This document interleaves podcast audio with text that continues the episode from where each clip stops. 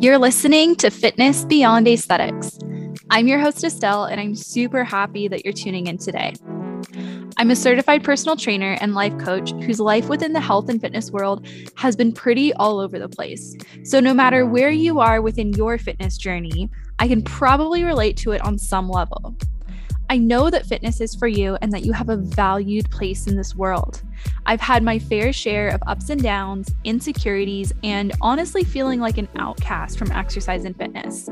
Little did I know that I'd actually become a leader within this space and help women from all walks of life gain confidence, find freedom and understanding, and feel at home within the fitness world. In this podcast, my goal is to help you fall in love with exercise, become amazed by yourself, create healthy lifestyle changes, and break down that confusing gym and lifting stuff so that you can feel welcome and at home within the fitness world. Everyone is welcome here. Let's get started. All right, I am back with another solo episode of Fitness Beyond Aesthetics. I had the wonderful pleasure of having my friend Megan on the last episode. I hope you guys listened to it. I hope you enjoyed it. And I am planning on having other guests on in the future. So I would love to know what kinds of topics and specializations you would love to hear more about. So please send me a message on Instagram with your ideas of what you would like to learn more about, hear more about. You can find me on Instagram at Estelle C Fitness. That's Estelle, my name, E S T E L L E. The letter C stands for a middle name, and fitness that's where you'll find me. Send me a DM with what you want to learn more about, and I will try to find speakers that can talk more on that topic. So, today in this episode, I wanted to talk about where cycle syncing went wrong. And this is actually tied into an episode I did two episodes ago. So, the one before Megan, and it was talking about if slash when intense exercise can be beneficial for your hormones and metabolism. And this is tied in because, along with the same line of thinking, is that women are small, women are fragile, women need to submit to a certain cycle of doing things a certain way because this is the, their physiology, this is what they have to do. And women are different from men. Women are not small men. We do have four phases in a cycle, or at least most women do. However, this has been taken to an extreme, and there are some things within cycle syncing that I don't fully agree with.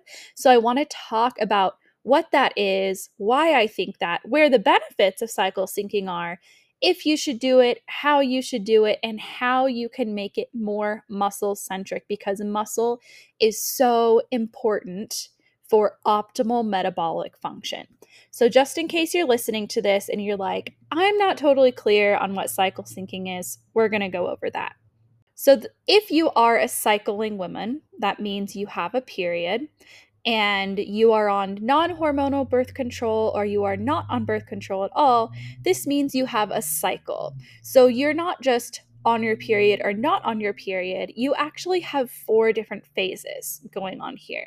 So, this starts with your period, that's called your menstrual phase. When your menstrual phase ends, that's when your follicular phase starts. And when you ovulate, that's called your ovulatory phase. And post ovulation and pre period, premenstrual is called luteal. And each of these phases is characterized by varying relative levels of estradiol, progesterone, LH, and FSH. These are all different hormones. And these hormones, the different levels of them, affect your energy levels, your mental state, your preferred fuel source percentages, which would in turn affect okay, how should I be living my life? How should I be exercising? exercising. Cycle syncing was meant to align your daily activities, social life, nutrition, and exercise with the phases of your cycle. So, what do I like about cycle syncing? I love that this takes into consideration what is going on within the woman's body, right? And I definitely believe you probably notice at different phases in your cycle, whether you know that you're in that phase or not, that, ooh, I have more energy around this time or for some reason I just feel more reflective. For some reason I just don't feel like lifting super super heavy. For some reason, you know, for some reason. It's usually this. It is usually because of the phase of the cycle that you are in. And this can also be affected by your stress levels. So, let's say you're in a high energy phase, but you have an absurd amount of stress, then yes, you might not really be high energy. So, there's more to it than that, which cycle syncing does not take that into consideration. So, that's something I don't like about it. But I do like that it teaches women about these different phases and how to live in line with them. So let's talk about now what I don't like about it. Where did cycle syncing go wrong? A lot of the concept of cycle syncing I can totally get behind. A lot of the method I can get behind too. But what I can't get behind is the lack of prioritization that it has on building muscle. So, typical cycle syncing recommendations for workouts completely undervalue muscle as the highly metabolic organ that it is. So, let's talk about what cycle syncing workout recommendations look like. So, like we said, there are four different phases, right? So, menstrual, that's usually around days one through five, and cycle syncing will tell you only do light movement, a little walk, maybe some stretching, like basically nothing at all. And if you are in excruciating pain or you have an extreme amount of fatigue, I can understand how you might want to do that. But the problem here is that sometimes women actually want to do more and they tell themselves that they can't because of this recommendation from a cycle syncing thing right? That's not okay. So then we have the follicular phase. This is approximately days 1 through 13. And they say, okay, now you can increase general activity, do a little more, do some weightlifting. And that's great. Wonderful, because you're going to have more energy then. But this, oh, note that they say this is when you should do weightlifting. They also say, okay, you can do weightlifting also in your ovulatory phase. And this is just like one day, guys, one day. And they say if you have more energy, you can do HIT training then, some more intense on this one day. But this is only, this is less than two weeks, less than two weeks of your whole 28 day phase. That's not enough because then you go into luteal approximately days 15 through 28 and they say, okay, let's take it down a notch, not quite as down as the menstrual phase, but let's still take it down to like Pilates, yoga, walking. I love all of these forms of movement. I'm not here to shame any form of movement, but we cannot deny the fact that these typical recommendations are saying that you should only be weightlifting maximum two weeks out of four. Here's the problem with this you cannot build muscle when you only lift weights two weeks out of four. You need to be weightlifting more regularly than that. Now, if you are a young adult, you can get away with lifting only one time a week but it, this has to be a full body day with approximately five to seven exercises each, and you have to perform every single movement to fatigue. Every single one. This is only if you're a young adult and you're performing it to fatigue. Full body day, once a week. Not two weeks out of four, once a week. This is very important interval. You can't cram that all into two weeks. Okay. Now, if you are an older adult, it has to be more. So you would follow the same exact guidelines, but you have to be doing that one full body day of five to seven workouts every four to five days. So the timeline decreases there. So you have to be doing a little bit more. So cycle syncing is not great for building muscle. That's just not working out here. And muscle is so, so important for the metabolism, not just because of the rate of energy usage, but this is linked to the health of your liver, to your kidneys, to your adrenals, to your thyroid, and even more vital organs. Metabolic diseases and conditions like diabetes and PCOS, these have a stronger correlation to a lack of muscle mass as opposed to excess fat stores. People think, oh, these are like obesity related. And yes, people who have less muscle are more likely to have higher fat percentage, but it's not the fat that's the real problem. It's the lack of high quality muscle we have to put skeletal muscle first when we are thinking about, quote, healing our metabolism. And this is directly connected to minerals, to hormones. So you have to start thinking about how you are going to start lifting weights regularly. So let's go back to the cycle syncing workouts. I mentioned how there were four different phases, the different um, the different recommendations for each of those phases, and I can see how this would be appealing to someone. And you might be thinking, but isn't weightlifting stressful, Estelle? Like, my body's been under so much stress these past 10, 20 years. I've been on birth control, I've been under eating, I've been on such and such a diet, I've been doing CrossFit, you know, whatever it is, you're thinking that your body's under too much stress. So, isn't weightlifting stressful? And my answer to this is yes, weightlifting is stressful. But guess what else is stressful? Looking at your phone is stressful. Looking at your computer, not getting enough sunlight, using unfiltered water, eating a ton of PUFAs, not getting enough protein, being around people that don't make you happy, people that stress you out, doing things that you don't enjoy, breathing unclean air, using synthetic fragrances on your body, lighting candles. Like, there are so many other things to address in your life that are stressful, not weightlifting. Weightlifting isn't the problem here. The difference between those things I mentioned and weightlifting is that weightlifting builds stress resilience. Those other things do not build stress resilience. So, why not focus on eliminating things in your life that are adding stress with no benefit instead of targeting this one thing that might be slightly stressful short term, but can benefit you long term, which is weightlifting, right? So, if you eliminate these other stressors or greatly diminish them, your body is going to be uber well prepared to take on that very, very little bit of stress from weightlifting. Because guess what? If you do not increase your stress resilience, those other things that cause you stress, your body's going to have a lower tolerance for them. If you start weightlifting, your body's going to be able to handle them better. By weightlifting, you are setting yourself up for success. So, how can we fuse this cycle syncing concept with a more pro metabolic and muscle centric approach? Because I have some recommendations here for you.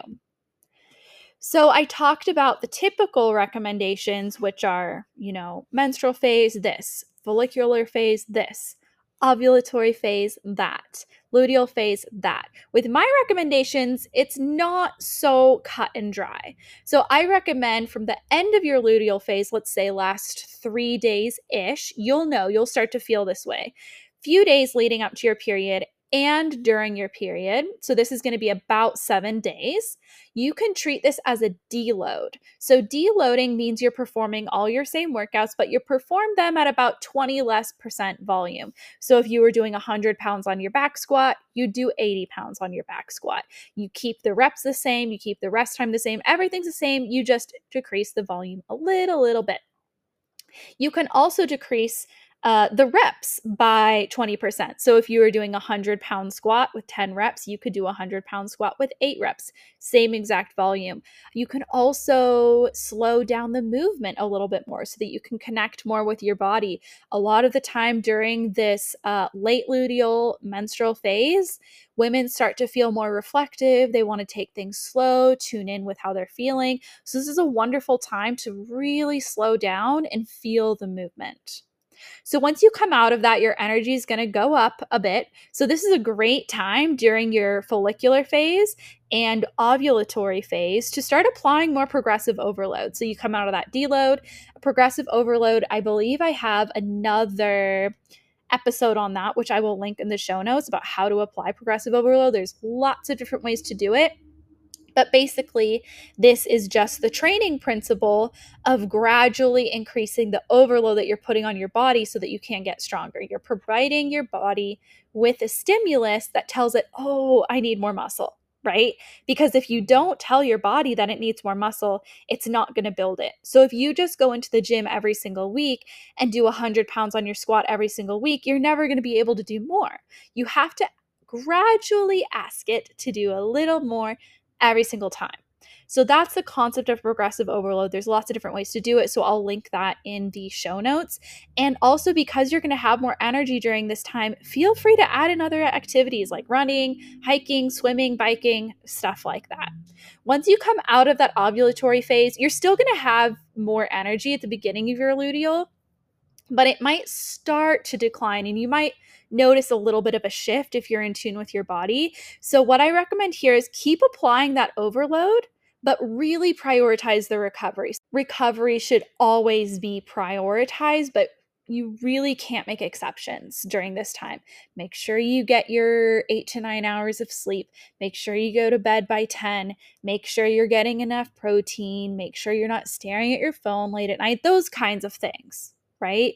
That's what's going to help give you, keep giving you that energy to maintain applying that progressive overload. You may also feel the desire to reduce some of those other activities like the running, hiking, swimming, biking, whatever it is. You can still do them, but you might feel a desire to just chill out a little bit. So, those are my general recommendations. I'm going to go through them really quick one more time, kind of recap. End of luteal to menstrual, deload. Slow down and connect with your body. Follicular through ovulatory, apply progressive overload, and add in other fun active activities.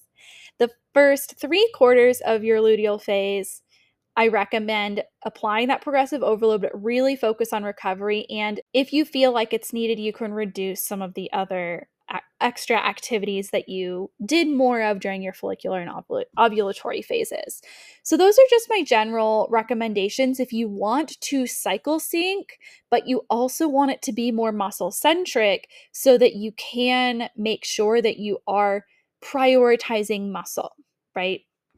So, one other thing I want to add to this is within these cycle syncing recommendations, you're going to notice that you perform better with different rep ranges during these times. And that's because during different phases of our cycle, our body uses different percentages of carbs, fat, and protein as fuel. So, more so during your like follicular ovulatory, you might notice that you crave more carbohydrates. You're more high energy, right? Carbs give you energy the luteal and menstrual phase, you're going to notice that you're a little bit lower energy, and that's when your body wants a little bit more fat. But when you're consuming a little bit more fat or a little bit more carbohydrate, your performance is affected by that too, right? So, how can we work in harmony with that? So, with your end of luteal to menstrual phase, keep the weight light and the reps high. So keep your sets two to three around here. These are general recommendations. So keep your sets two to three, reps 15 to 22, weight light, and your rest time around 60 seconds. When you come out of that into your follicular and ovulatory phases, this is about weeks two to three, you can increase the sets, three to four sets. Uh, decrease the reps actually, but like three to eight. So, three would be super duper heavy Eight would be moderate weight. So, depending on how low the reps are, and heavier weight or moderate reps, moderate weight. And the rest time can be anywhere between two to five minutes. The heavier the weight, the longer the rest time. From there, you'll go into your luteal phase. So, the first three quarters of your luteal phase, you want to keep the sets around three, depending on your fitness level, the volume that you need, the overload you're wishing to apply. You could do four if you wanted. I just put three because I'm thinking about the majority of people listening to this. That's probably the best thing for them. So, about three sets, reps eight to 12 weight is moderate with the rest time at 90 to 120 seconds. I have a post on Instagram about this and I'm going to link it in the show notes as well because I know this is a lot of like a lot of things to remember. So I'm going to put that there so you can just save it to your to your little album on Instagram and you can always reference it there. Now to just wrap things up, Do you need to cycle sync? Now, I don't think cycle syncing is going to hurt anyone as long as there is an emphasis placed on muscle. However, is it necessary for every woman to do? No. Why is that the case? I believe cycle syncing started because women have spent a lot of their lives, most women have spent a lot of their lives learning to ignore their body's cues. I know I have. And when you've spent your life learning to ignore it, you get really good at that, right? And you're not going to automatically tune in and understand what it needs and what it's trying to tell you because it's like a foreign language, right? It's this concept of intuitive eating, and people think, oh, well, I'm craving a donut, so I must need a donut. That's not what's going on here. this is another language and we have we have been ignoring it for a long time. So if that's you, if you are very out of tune with what your body is telling you, I think it can be helpful to do some sort of cycle syncing temporarily so that you can become more aware again of what's going on with your body. However, following regaining this awareness, I believe it's actually really unnecessary and can potentially be obsessive if you use these guidelines. And these guidelines can actually distance you from what your body is saying because then again, if you're constantly just using a guideline, where is the listening to your body? Your body could be telling you something, but you're thinking, oh, nope. It, it said in Estelle's podcast episode that I had to do blah, blah, blah right? That's not what I want to happen with this. That's not what I want this to become.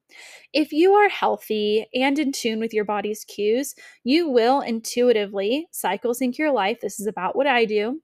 And your intuition will become your guide, not some post that you saved on Instagram or an article that you read on a blog. Your intuition will be your guide. If you found this helpful and you want to start lifting weights, you want to start building muscle, you even just want to maintain the muscle that you have because you understand how valuable muscle is as a metabolic organ, then I encourage you to check out my membership. I'm going to put all the details in the not the comments section, what's it called in the show notes. I'm going to put all the details in the show notes so that you can look into it you will have all of your workouts mapped out for up to a full year in there. You have a community, you have loads of educational resources. And within those resources, I have some video lessons in there on how you can decide if slash how to cycle sync your workouts in addition to this podcast episode I've already released. If you thought this episode was helpful and you want to show me some more love, leave me a review. This is the ultimate way you can show support for my podcast and help it grow to reach more people. Catch you all next week. I'm so glad you were able to catch this episode of Fitness Beyond Aesthetics. I hope that it helped bring more clarity to your life within the health and fitness world, and that in turn empowers you to keep moving forward. I don't believe we will ever have the answers to everything, but we can continue to learn and keep an open mind. If there's a topic you'd like to learn more about, please email me using the link in the show notes. If you'd like to explore different ways to work together, check out my website at estellecfitness.com. That's Estelle, my name, the letter C for my middle name, and the word fitness.com. If you want to get to know me better, I highly suggest following me on Instagram at Estelle C Fitness. I'd love it if you sent me a DM to connect, or if you just want to stalk me on there, that's fine too. Until next time, friend, have a lovely day.